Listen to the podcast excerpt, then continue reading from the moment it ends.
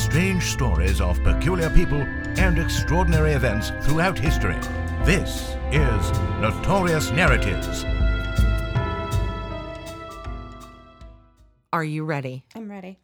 And welcome to Notorious Narratives. I'm Jen. And I'm Robin. And tonight I'm going to talk about what is. Did you just literally hurt yourself? Like right in the middle of the introduction? I'm fine. I'm not sure you are. Anyway, so tonight I'm going to talk about one of my most favorite topics, which might seem a little creepy. I'm going to call it a, it's a Jen's um, stew of her interests. I have been waiting for this. So tonight I'm going to talk about one of my favorite topics, which is the Chicago World's Fair and the serial killer H.H. H. Holmes.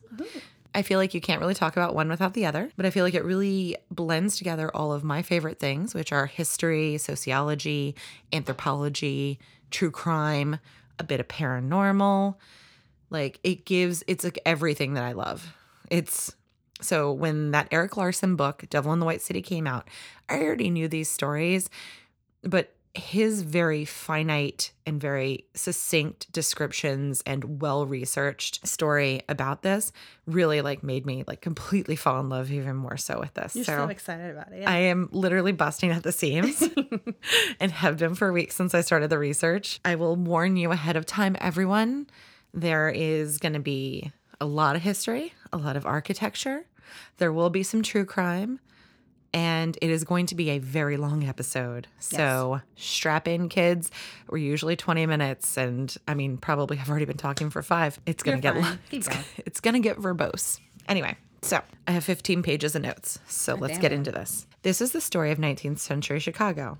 It's a tale of optimism, grandeur, and murder. For me, one of my favorite stories, as I said before. So I'm going to start with a quote from Herman Webster Mudgett, who would later be known. Mudgett? His last name was Mudgett. I'm sorry. It's pretty clear why he changed his name. I mean, there were there were actual reasons, and we'll get there later. But but yeah, if your name was Mudgett, you probably want to be thought of as Holmes too. Anyway, so I'm going to start with a quote from Herman Webster Mudgett, who was later be known as America's first serial killer, H. H. Holmes. I was born with the very devil in me. I could not help the fact that I was a murderer, no more than the poet can help the inspiration to song, nor the ambition of an intellectual man to be great. The inclination to murder came to me as naturally as the inspiration to do right comes to the majority of persons. I mean, He literally he- he's a great writer. he literally compares himself to a fucking poet. Yeah. It's like, are you a sociopath? Certainly. Are you an asshole? Absolutely. Are you a piece of shit con artist, spoiled fucking rich brat? Absolutely. Yes. So you so a poet you are not by any stretch of the imagination. Certainly No, not but a stupid he- man. He's nah, yeah, he's he's very smart because he kind of in that writing, I feel he sort of made you feel sorry for him. oh yes, there's a lot of that. Yeah, I uh, this is who I am, and you know I'm I'm I just I just couldn't help myself. I just, I couldn't help just myself. love to murder. It's crazy. I just couldn't help myself. I just love to see what the insides look like. All right, All right, um, so I'm going to tell you a little bit of how it all ends. I'm gonna pour. you go ahead and pour yourself that glass of wine because, girl, you're going to need it. So I'm going to begin at the end. On May 7th, 1896, Henry Howard Holmes was executed by hanging for the murder of his associate, Benjamin Pitezel. Despite Holmes's confession of killing 27 other people, he is officially only linked to nine murders, though some estimate that he had killed nearly 200. Well, So his numbers are all over the place. We will get there later. I will talk to you about H.H. H. Holmes after I talk to you about Chicago 1893, the beginning of H.H. H. Holmes and the Chicago World's Fair, sort of the um, anthropologic reason that these people were able to be treated in this way. How he got away with it is really because of this World's Fair that was there that brought throngs of people from all over the world. And they came there, and this isn't a time when somebody can you can text and tell them that you got there safe. This he is that to the advantage. of course he did. So the 1893 World's Fair in Chicago, known at the time as the Columbian Exposition, because it was meant to celebrate the 400th anniversary of Christopher Columbus's arrival in the Americas. Though you'll notice it happened in 1893. Robin, what year did Columbus land? 1492. You'll notice it is 401 years later because mm, it ran a little late. A little late. They just ran a year late. I mean, they built a whole city, so, you know, forgive them. Well, So It's the thought that counts, right? it really is. It's the sentiment of the situation, not necessarily the perfection of, right? The enormous exposition featured many wondrous exhibits, including the United States' first gas powered motor car, the Daimler quadricycle, and a 1,500 pound statue of Venus made completely of chocolate. What? However, the World's Fair became better known for a structure uh, that was more gruesome than the organizers had ever imagined, and that was the murder castle of Mr. H.H. H. Holmes. So, we're going to talk all about that. So, all about how these two things sort of intertwine, intermingle. We're going to talk about H.H. H. Holmes's murder castle. We're going to talk about Myrtle Castle. Oh my the World's Fair, the White City, the architects that created that. It's a great band name. Murder Castle. I'm sure there is one. I'm going to talk to you about the World's Fair, which. Right. I wish that I had gone to so bad that it like makes my insides like quiver. I'm so excited about the Chicago World's Fair. I have a history boner so hard right now. It is so, so bad. like you touch me and it'll just pop. All right, get all bothered. Okay. Oh. So it was a World's Fair that was fully representative of and fully exemplified the Gilded Age, which is the era that went from 1870 to 1900 that was one of dramatic and tremendous industrial and financial growth during um, the Americans were like really getting very wealthy. So it was a lot of wealth building in America. That I know. Um, it was an age during which America also expanded its global reach and influence. The World's Columbian Exposition was worthy of and capably responded to a nation whose cities were growing rapidly and explosively in population, development, and commerce. One in which, growing fast and powerfully, were the number of people who had the means to enjoy entertainment and amusements. We talked about this in another episode how this is really the first time that people had money for leisure activities. It wasn't just about the, you know, just the needs of daily living. We're talking about like theater, carnivals. Right. They're able to go to Yeah. theater, carnivals. They're able to um, establish the things that they enjoy, such as like art, architecture, design, decoration. They're able to decorate their homes. They're going to clothes. shows, their Absolutely. clothing. So it's fashion, art. Um, a fitting event and spectacle for the Gilded Ages in America was the World's Columbian Exposition in 1893. The exposition was built by some of the most amazing and talented architects and designers of the day. Architects Daniel Burnham and John Root of the firm Burnham and Root were talented Chicago architects that while Burnham had received no formal training, he was more the business side, while Root was really the designer. Uh, they had done major master plans for the design of whole cities, such as Manila, Chicago, and downtown Washington, D.C. So when you walk through, you can see like those beautiful facades in DC, and it's very similar to the white city that is built for the Chicago World's Fair. They had a saying in their um, they had a saying in their firm, which was "make no small plans." So they were big thinkers, big dreamers. So John Root was a little bit more of the designer, um, while Burnham was more of the businessman. He was more of the like hustler. He was the one who like got the permits. He's the one who talked the mayor into shit. Together, they designed they designed the Washington D.C. train station. As well as the Flatiron Building. One of the most famous buildings that they designed, though, was the Rookery Building in downtown Chicago, which is really known because if you go inside, there's a huge, large atrium, which was very bizarre in that day architecturally to figure out how to create this huge open space without supports. They had figured out a way to lay an iron lattice work on the ground that created an additional support for the building. So they only needed the Yeah. outer walls. And that didn't need work still work today. yeah, the Rookery Building's still there. So, another person who was involved in the construction of the White City was Frederick Law Olmsted, who was a famous landscape architect who at the time had designed the plans for Brooklyn as well as Central Park. He was brought in and he did marvelous things at the World's Fair, as did Louis Sullivan, who was the mentor of Frank Lloyd Wright, and he is also known as the father of skyscrapers. So, overall, people doubted that Chicago was a good place to have a World's Fair. They bid it against other cities such as New York.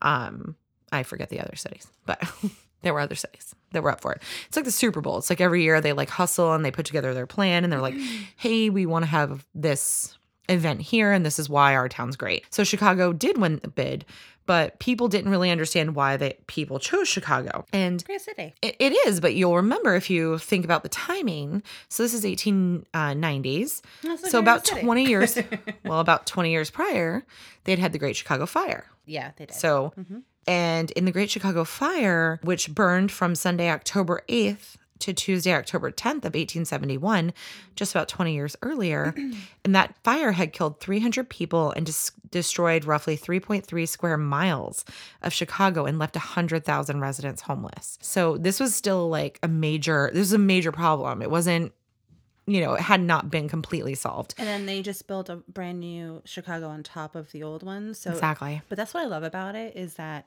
you're walking around and you're going over these bridges and you're walking these streets, and then underneath it is a whole other city. I love Chicago. There's a jazz club. I went to so many jazz clubs underneath there, just like hanging out, drinking. I know. In the like whatever that underground area is it It's- the underground?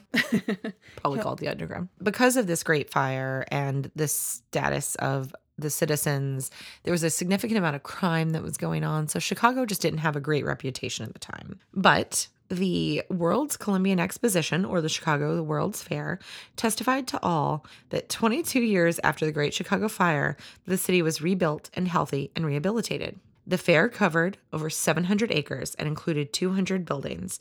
The exposition's exhibits showcased emerging technology, anthropology, art, culture, zoology, horticulture, religion, guns, and artillery, and a partridge in a pear tree.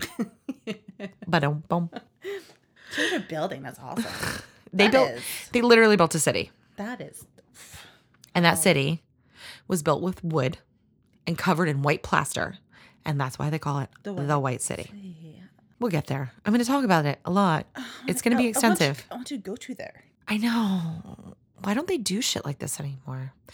But they do actually discuss like um in a lot of the research I looked at, it's like, you know, you look at like amusement parks today, like Disney World, Universal.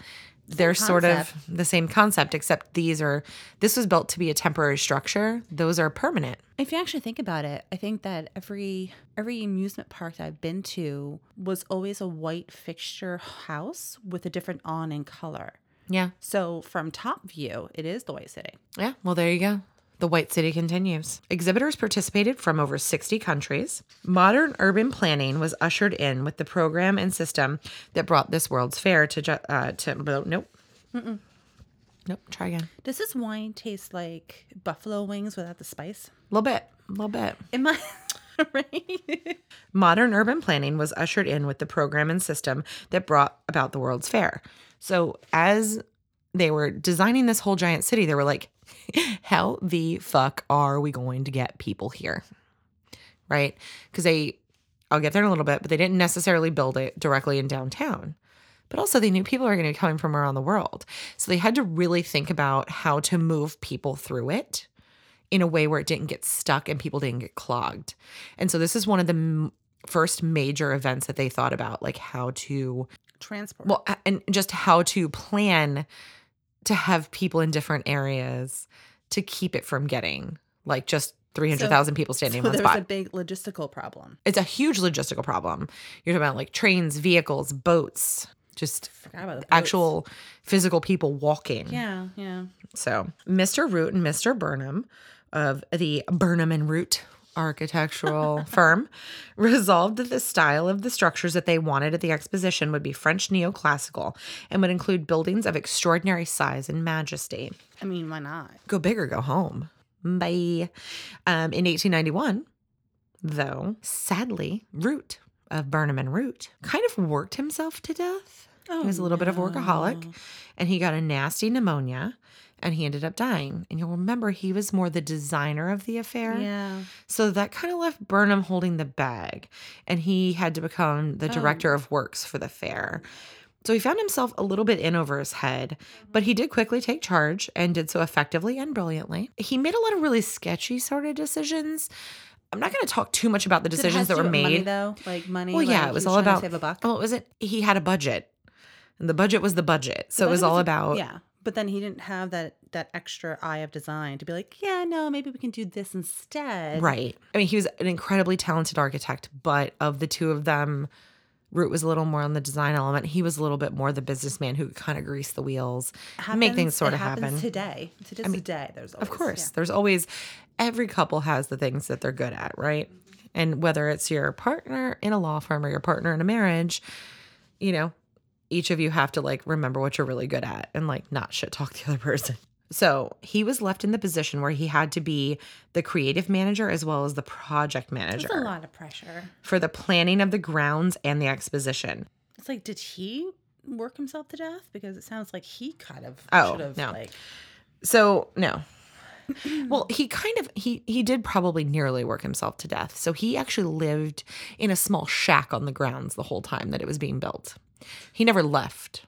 His wife and children lived in Evanston, Indiana, and he just lived in and he shack. stayed there and lived in the shack because he literally could not leave the property because there were projects going on Oh, 24 that's- yeah. 7 for multiple years. The organizing board chose the landscape architect, Frederick Law Olmsted, as we talked about before, who has already had like a huge name. He was essentially the biggest landscape architect known. He also did the Biltmore Estate in North Carolina, which, are, yes, all of those retardedly beautiful pictures Oh my gasp. the the landscaping of the Capitol building. This is like his shit. I'm actually not sure that anyone's ever been as good at this as this man. Because if you we look at him now, like what are we talking, like 140 years later, he's still He's still known. he made fucking Central Park. He made the Biltmore Estate. People still visit there just to look at the mm-hmm. grounds. They are breathtaking. So, if you've not been to the Biltmore Estate, you should do that. So, at this point, that left Burnham and Olmsted to really work together and be the lead architects on the exposition. In the planning of the landscape of the fair, Mr. Olmsted had two primary lieutenants Harry Codman, an architect in the firm um, that Mr. Olmsted had founded, and as well as a, he was also a, he was also a full time landscape architect.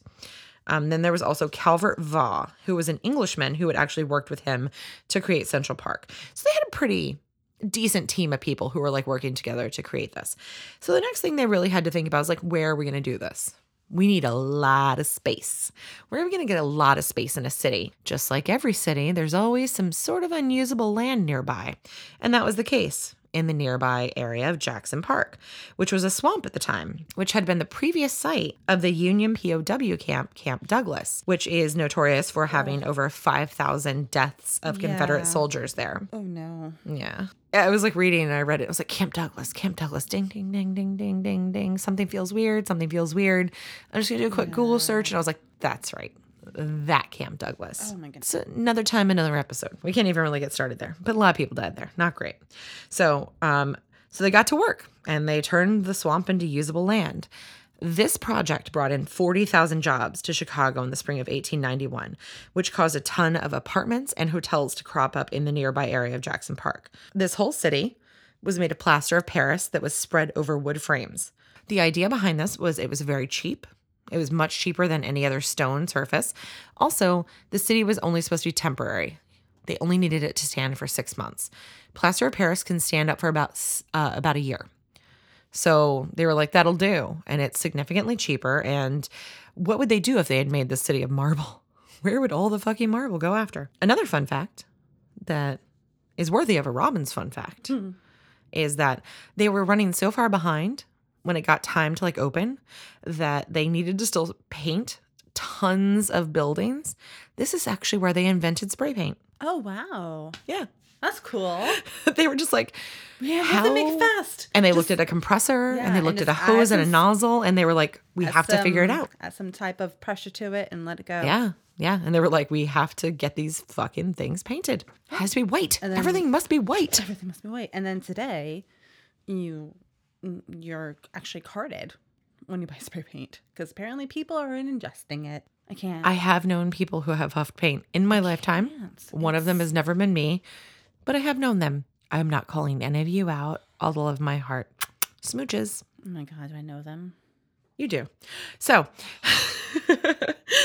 sculptures were brought in from around the world to how to just be decorative in all these many many buildings, these 200 buildings as well as in the landscape. There was also a beautiful lagoon, walking bridges. There was actually an entire island that was um, just designed to look like Japan. Oh, It was designed to look like Imperial Japan, which is just so beautiful to think about. But right now, I have a very serious topic to talk about, and that's the topic of Ferris wheels. oh well. please continue. So, the issue, the Chicago's World Fair, was that the previous World's Fair had been in Paris. And what had debuted at that one? but the fucking Eiffel Tower. Oh, so they needed to come So they wanted to come up with something like some this." oomph. Yeah. They were like, what do we do? And so George Ferris, this guy who created the Ferris wheel from Pennsylvania, he's like, hey guys, let me put up a Ferris wheel. I'm going to make a fucking huge one for you. It's going to be fucking epic. And they're like, mm, hard pass. We're trying to be a little bit classier than that. We're not really looking for your your style. Have you ever been in a Ferris wheel? But It's fucking classy all the way. Lo and behold, the years go a ticking by and they don't come up with a better answer. So they get the Ferris wheel.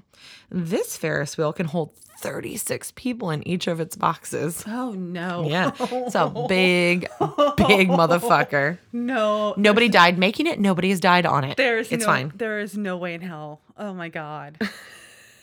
On the same loop, there's other buckets Yeah. that also have 36 A lot. people. There's a lot. Yeah. No, no, no, no, no, no, no, no, no, no, no, no. It's not great. Look up the pictures. It's, I mean, it's pretty amazing. Anyway, Oh, I'm gonna. I'm sorry. I'm gonna. I'm gonna look it up. Look it up. Chicago World's Fair. Ferris wheel. Fucking ridiculous. It's big. It's a big bad boy. so, Oh my god, this thing is fucking huge. yeah. It's yeah. like it's like a fucking. I'm sorry. So, so much so much language, but like, it's Hey, we've already gotten the bad iTunes review. Just let it ride. so, Yeah. so imagine if you guys are not looking this up. Imagine a You should all be looking this up. stagecoach of a train or a subway car. One car, and this car is laid sideways, attached to the wheel, and there is multiple of them. Oh, yeah. So the Ferris wheel was definitely something to behold. I can't. And it was only one of many, many grand things. So they built this amazing white city on this like shitty tract of land south of Chicago. They made use of unusable land and they built this amazing area for exposition that brought the world together, right? It's like people from around the world are there. They're showing their art, their architecture, their cultures. Absolutely. After all the hard work and all the struggle, opening day comes. May 1st, 1893.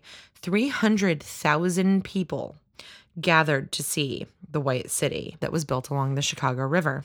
An elegant city of canals and columns that had been built in just those two years. The buildings were of immense and grand proportions. Can you imagine the World's Fair and everyone's representing themselves? Like the smell of foods, all the different kinds of Yeah, foods. from this was- culture and all of the like homemade things that people made and. And this is probably things that these people have never seen before. Ah, because, I mean. I'm sure some of them have come from very far away, but a lot of them are probably nearer to their home mm-hmm. Then they're not from overseas. On the morning of the opening, a parade of dignitaries spoke from a platform outside the administration building. This building, which resembled a smaller version of the U.S. Capitol building, was part of what was called the Court of Honor, which was a collection of six enormous buildings that were surrounded by a pool of water. There was a fountain in the shape of a boat that was housed at one end of the basin. At the other end of the basin was a 65 foot statue that rose up of a robed woman holding a globe and a staff, wearing a wreath of laurel around her head, and was intended to symbolize the American Republic. It was real fucking fancy looking. It was just very, it was, it was overwhelming for those people. This is like grandeur of a magnitude that has not been seen on American soil. Yeah, like for some reason, like you, you say that like that one statue of the woman with like the globe in her hand. For some reason, the first thing that popped in my head was Mother Nature. No, just the Republic. One of the big things about the Chicago World's Fair is that it's almost it's not like a a spitting in the eye, but it's like, hey, look how far we've come in this 400 years. We didn't Mm-hmm. Oh, yeah, exist totally. 400 years ago. And now look at what we've built. Mm-hmm. Look at how we are able to welcome in other cultures. Look at how we're able to really, you know, build these amazing sculptures and figure out ways to bring all these people in and how we were able to have the money to do this. So So much money. it's a little bit of a big dick swinging. So Chicago was hoping to have a bigger dick than Paris. That's ideally uh, yeah, because they wanted to. The of like, oh, you just you just put up this giant tower. Cool. also fun fact. Eiffel Tower was also supposed to be temporary. I'm gonna tell you about one of my favorite people, Louis Comfort Tiffany. So, Louis Comfort Tiffany designed a chapel of breathtaking beauty that was on display within the exhibit of Tiffany & Co. The jewelry firm founded by his father, designed and crafted in the Byzantine style, this chapel held in awe by all of the exposition attendees with its intricate constitution of multicolored reflective glass, ornately carved pillars and arches, and baptismal font with an electric chandelier. Mr. Tiffany was already well known for his work, though his star would rise very fast after people had seen this chapel. Absolutely. So you have these giant buildings, you have these this beautiful chapel, you have these huge statues, this boat fountain. And what else do you have there? Motherfucking electricity. Oh. They light the whole city. So that incandescent electric light, that electricity that illuminated the White City resulted from a battle of iconic and giant American companies and technologies. General Electric and its direct current versus Westinghouse Electric and its alternating current, which we all know was like the huge battle, was Yeah. like which one was going to be the one. Uh, we all know the G sort of won that battle, but Westinghouse won in this case. So Westinghouse's bid to power the Chicago World's Fair proposed 93,000 incandescent lamps. Um, was 70 cents per lamp lower than the Edison bid. So Westinghouse won, but its bid was so low that throughout the run of the exposition, it was running in place and bleeding money.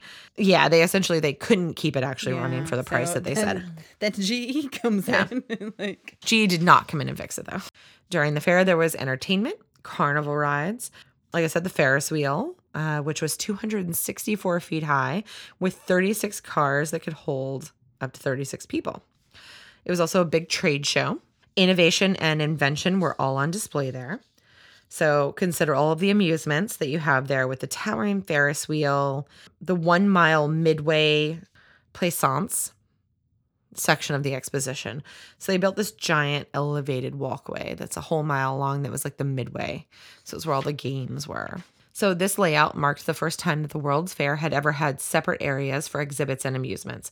So they kind of kept like the exhibits and like the sort of fancier buildings and kept the midway a little bit separate.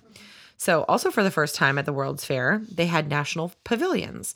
46 countries operated pavilions, in which, among other uses, were forums with which to make trade and tourism pitches. Among many of the well loved commercial products, there are a few items that made their debut at the Chicago's World Fair that are still around today.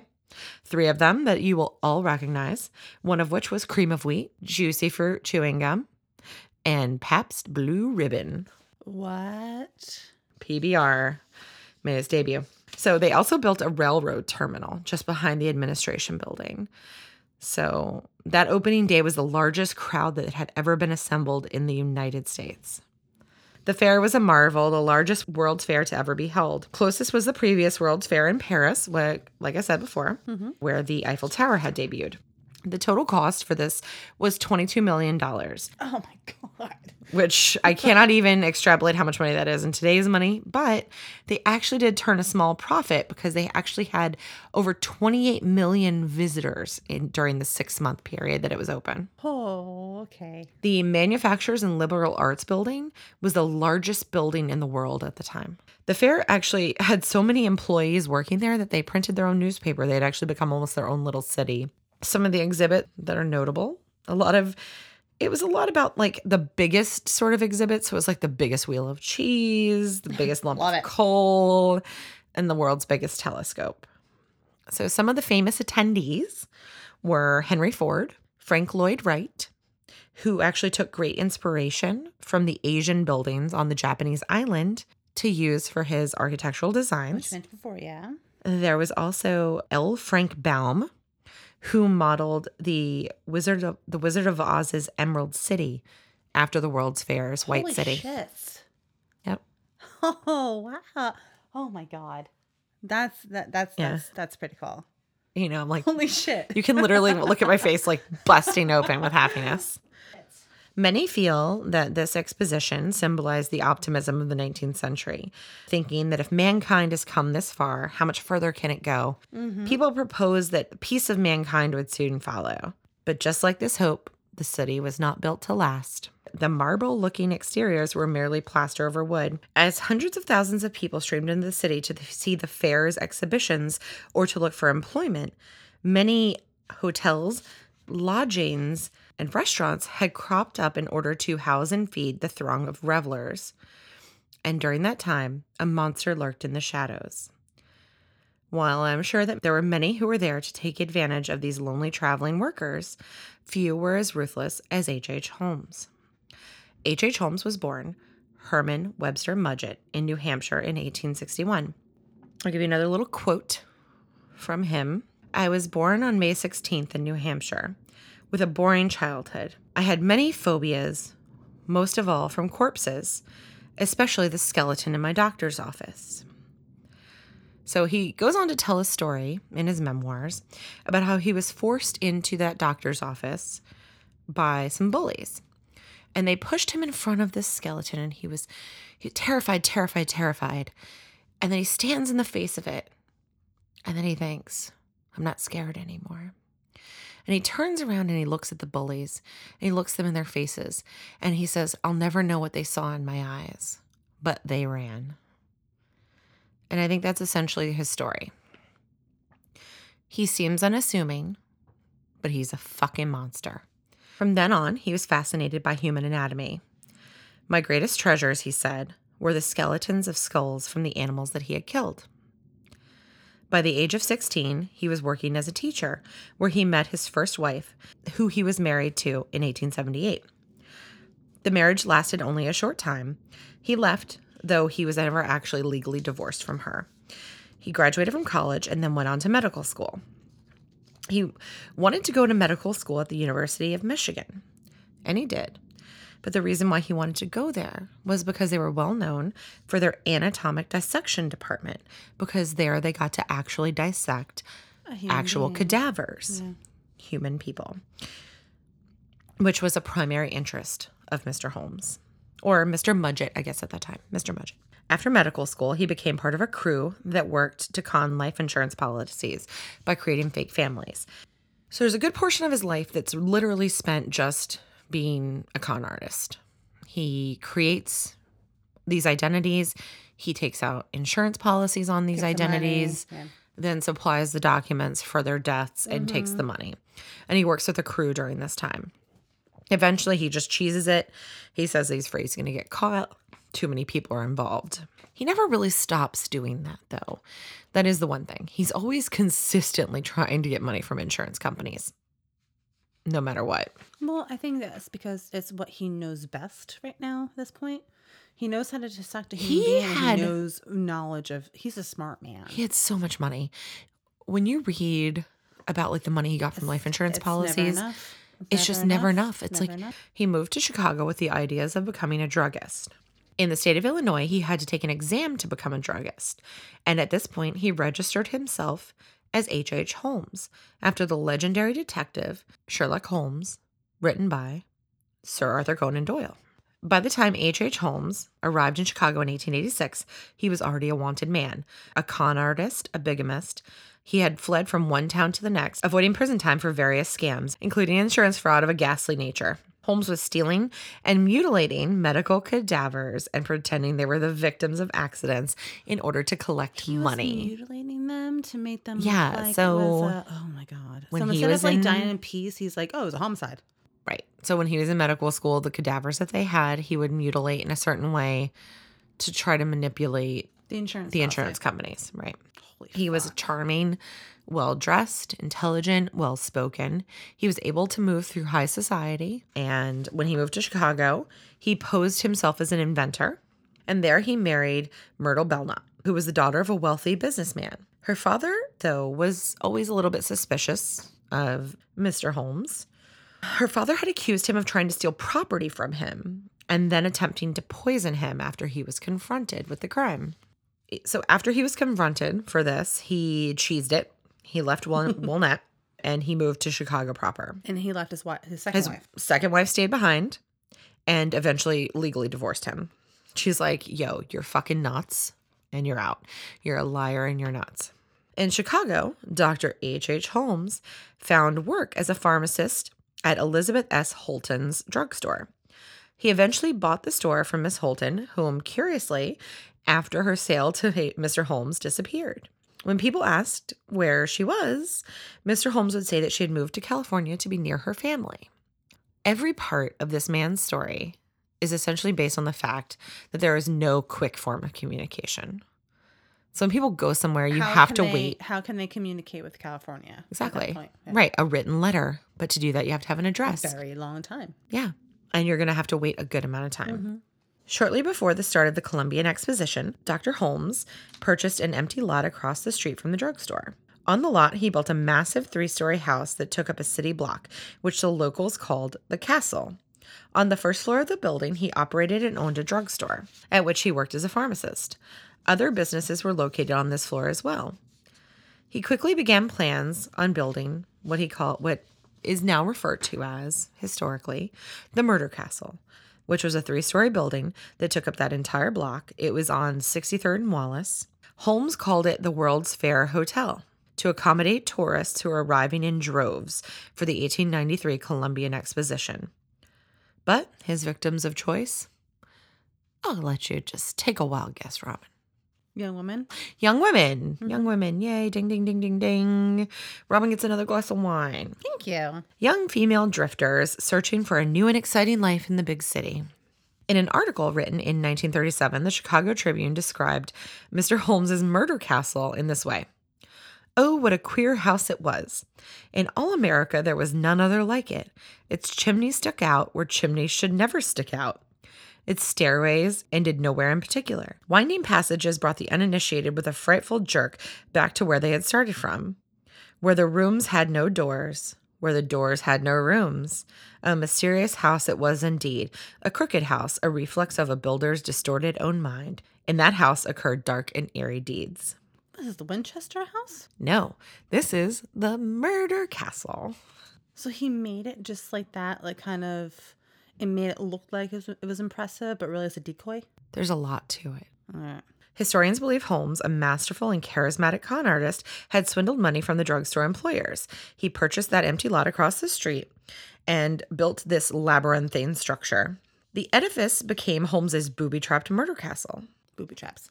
So There it's like more were- like like a Sweeney Todd situation, right? If Sweeney Todd and Winchester Mystery House had a baby, This is it. yeah, Got yeah, it. There you go. Got it. So you are spot the fuck I'm on. like, I'm like, I'm trying to picture it in my head. I was like, wow, all these like mystery if you actually Google it, there are people. no. There are people who have actually drawn out what they think it may have looked like. Got it. The space featured soundproof rooms, mm-hmm. secret passages, and a disorienting maze of hallways and staircases. The rooms were also outfitted with trapdoors over chutes that dropped Holmes's unsuspecting victims to the building's basement. It's unbelievable. So he like, so he made long, crazy corridors in, in case anyone escaped from a room and they got discombobulated and couldn't escape. And then he also made trap doors to go to the basement where there's nowhere else to go. Oh, yeah. And in the basement was a macabre facility of acid vats, pits of quicklime, as well as a crematorium Oh, Jesus Christ. in which the killer used to finish off his victims. Oh my God. Areas on the second and third floors were often used for other pursuits and were designed and built to accommodate those. These pursuits were torture, killing, dismemberment, dissection, and destruction of evidence. On the upper two floors, designs feature design features included rooms with no windows, some of which were equipped with gas jets, which would asphyxiate victims, trapdoors, stairways, and hallways with dead ends, peepholes, and chutes down which bodies could be slid into the basement, as the basement is where he kept his dissecting table. Some bodies that Dr. Holmes had stripped of tissue and flesh and then placed into the incinerator or the furnace or chemically destroyed with the quicklime. What remained were the skeletons, and he would assemble those and sell them to medical schools.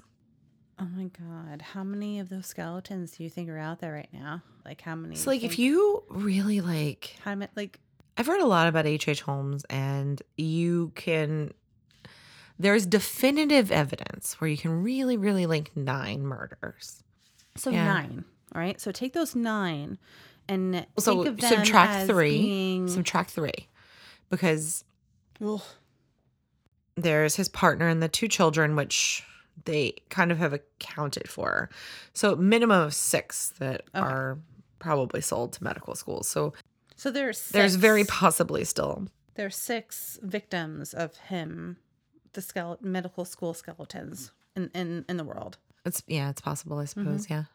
I hate everything about that. I'm just like I walked by one every every day. yeah. I walk by them a lot at work. Um so Jesus Christ. Right. How Mr. Holmes managed to have the castle constructed without its purpose being discovered is that he allowed no carpenter or tradespeople to work long on the project before firing them. So nobody ever really knew what he was up to. H.H. H. Holmes has been called America's first serial killer. If not the nation's first serial killer, certainly the nation's most prolific first serial killer. He primarily, but not exclusively, murdered young women. He made a house. He did. Mm-hmm. Prior to the start of the World's Fair, he found an abundant source of victims among those employed in his pharmacy. While the Columbian Exposition was open and his gruesome crimes had not yet been discovered, Dr. Holmes ran within the castle into an enterprise in high demand in the vicinity of the international event that tens of millions of people attended. For many, this hotel would be one in which the check in was permanent. With the fair ongoing, victims unknowingly arrived at their doom into this house of horrors. Within the castle, H.H. H. Holmes murdered at a feverish pace. A serial perpetrator of many crimes, H.H. H. Holmes got out of Chicago before the diabolical work within the castle, castle was discovered. He traveled across the United States and into Canada and continued to kill. The Pitezel family were the known victims of Holmes. Father Ben and his three children, daughters Alice and Nellie, and little son Howard. The family was killed during the fall of 1894. Instead of using a cadaver, Holmes used his former business partner Ben as part of an insurance fraud scheme. Holmes knocked Ben out and killed him by setting him on fire. On July 15th, 1895, Alice and Nellie's bodies were found in a Toronto cellar. Later authorities found teeth and pieces of bone among the charred ruins that belonged to young Howard in an Indianapolis cottage that had once been rented by Holmes. So he had killed his business partner, mm. gotten the insurance money, taken the wife and children, told them a story that they were going to like go and he was going to take care of them. And they took off and then bit by bit he took them out. Of Holmes's assumed victims were Julia and her daughter Pearl Connor in 1891, Emmeline Cigrand in 1892, and sisters Minnie and Nanny Williams in 1893. Minnie had actually married Holmes, who swindled her out of her inheritance. The bodies of Julia, Emmeline, Minnie, and Nanny were never found, but rumor had it Holmes had sold their bodies as cadavers to the medical schools. He had consistently stated that Julia and Emmeline died while undergoing illegal abortions. Oh, fuck you. Way to blame the victim, motherfucker. What a piece of shit. I Oh my can't. god. Julia was allegedly Holmes's lover, and Emmeline was Holmes's former secretary, whom he purportedly proposed to. Super into young girls. While searching Holmes's hotel, authorities recovered Minnie's watch chain and Nanny's garter buckle in one of the ovens. Although forensic evidence was rudimentary at the time, bones found in the basement most likely belonged to 12 year old Pearl Connor, who was allegedly poisoned. God. As for Emmeline, the police believed they had come upon her heron bones. One account claims that an eyewitness saw Holmes and his janitor haul out a big trunk the day after her disappearance. Although there is a lengthy list of other potential victims that Holmes may have murdered, these nine have been plausibly attributed to the serial killer's killing spree. So these are like his legit crimes. Because nine is enough, but 200 is too aggressive to actually. but uh, who is to say because if you have this type of establishment where people can come in and just go missing at a time in the world where people are going on an adventure in their lives and they're like you know oh, mom Oh, let's go. mom i'm gonna go to chicago i'm gonna work at the world's fair and i'm gonna meet a nice man and we're gonna get married and they leave. Hotel yeah and they write a few with this letters Nice, charismatic man. who knows how many actually left and went mm-hmm. missing i i would it would be Especially if there was a fucking oven. And people didn't, you know, report people missing then. No, no. People just uh, were gone. All right. So, well, I mean, he did get his due. So, just before his execution, Holmes was said to be pleasant and calm. The only request that he had was for his body to be buried 10 feet deep in the ground with his casket encased in cement because he didn't want grave robbers to dig up his body and use it for dissection. Isn't that fucking sweet? well, he was so eager to cut people up his whole fucking life. Is he even allowed to request that at that point? Oh, I don't know if they did it. gonna, like, yeah, They were just not. like, I guess that's your I request. hope not. Like Anyway. we're gonna, yeah, we're gonna do whatever fuck we want with you, So, buddy. I hope they did just dressed him up and like just I dance with him. I just hope every manner of thing that fucking thing. that Yeah. you can do to somebody that's completely disrespectful. When Holmes was finally hung from the gallows, it was said that his neck did not snap. I'm guaranteed Of course it didn't. that they did not tie it the way they were supposed to because they did not want it to snap. Instead, he died a slow death, his body twitching until he was finally pronounced dead 20 minutes later. Twenty minutes of hanging. Dis- Holy yes. shit! Despite Holmes's arrest and execution, rumors have persisted for more than a century that the serial killer bribed authorities to avoid punishment. Mm-hmm. The theory suggests that Holmes was allowed to escape and that officials hanged another man. In response to these rumors, in March of 2017, Holmes's descendants, who live in Delaware, petitioned to have his remains exhumed so that they can undergo DNA testing. The DNA testing results are expected soon. So we don't know if it's actually him or not. No. Holy fuck! Meanwhile, the fate of the site of the killer's exploits, the murder castle, is also shrouded in intrigue. While Holmes allegedly safely ensconced in prison in 1895, the murder castle was gutted by fire after witnesses reportedly saw two men entering the building late one night. So they burned the evidence. The building itself remained oh. standing until 1938 when it was finally torn down, and the site is now occupied by the Englewood branch of the United States Post Office. While the buildings constructed during the World's Columbian Exposition were supposed to only be temporary, also, their demise was hastened following the closing of the exposition by three major fires.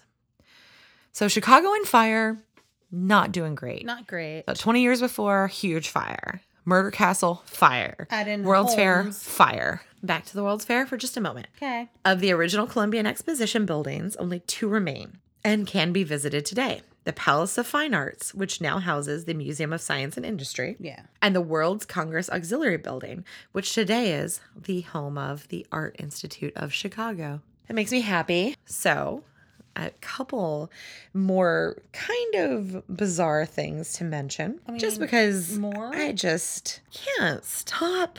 Can't stop, won't stop. So, currently in London, there is a new attraction that is based on the murder hotel that was built by H.H. H. Holmes. It is called the Hollow Hotel. It's a much like an escape room. It's an interactive theater Oh, that's cool. experience. That's very cool. So it seems a little bit like Sleep No More in the way that it is this like interactive theater experience that you all come in and then you get sent to your I rooms. Loved Sleep No More. yeah, and then various things happen to you. So, But that's it- it- pretty- yeah. So it's an interactive play. Yeah, But and it's, it's an based on overnight interactive play. also known as my favorite night. Can you imagine? Yeah, it'd be great. like- oh, yeah, the it's best part of that would be that you actually know that you're safe. Yeah, it's like it's, but- like- it's kind of like an interactive play versus Clue, Yes. But an overnight stay. And So yeah, it's like- it's essentially a little bit like a murder mystery meets an Love it. escape room. Mm-hmm. Is sort of the way that it's built. I just thought that it was funny that they actually have created this experience to sort of mimic the murder castle. The murder castle. And it's called the Hollow Hotel in London, which I think is pretty fucking cool. And if it is still going, I hope that they bring a little bit of that to New York because I will certainly go. So, yes. So they say that the site where he was hanged is haunted. They say that the site where he lived with the wife in Chicago is haunted. There are all of these sightings of H.H. H. Holmes the ghost. Do you think that like And apparently he's quite a raunchy, angry ghost, no, no, which you can only imagine. Hold on, hold on, hold on. Do you think that the site of his hanging is actually haunted because then it might actually not be him, and the guy who's portraying him is pissed off? I mean, yeah, if you were like I'm hung, not, I'm not him. why why the fuck are you doing this? And so you're I mean- hung by association. We can at least hope that they hung another murderer, right?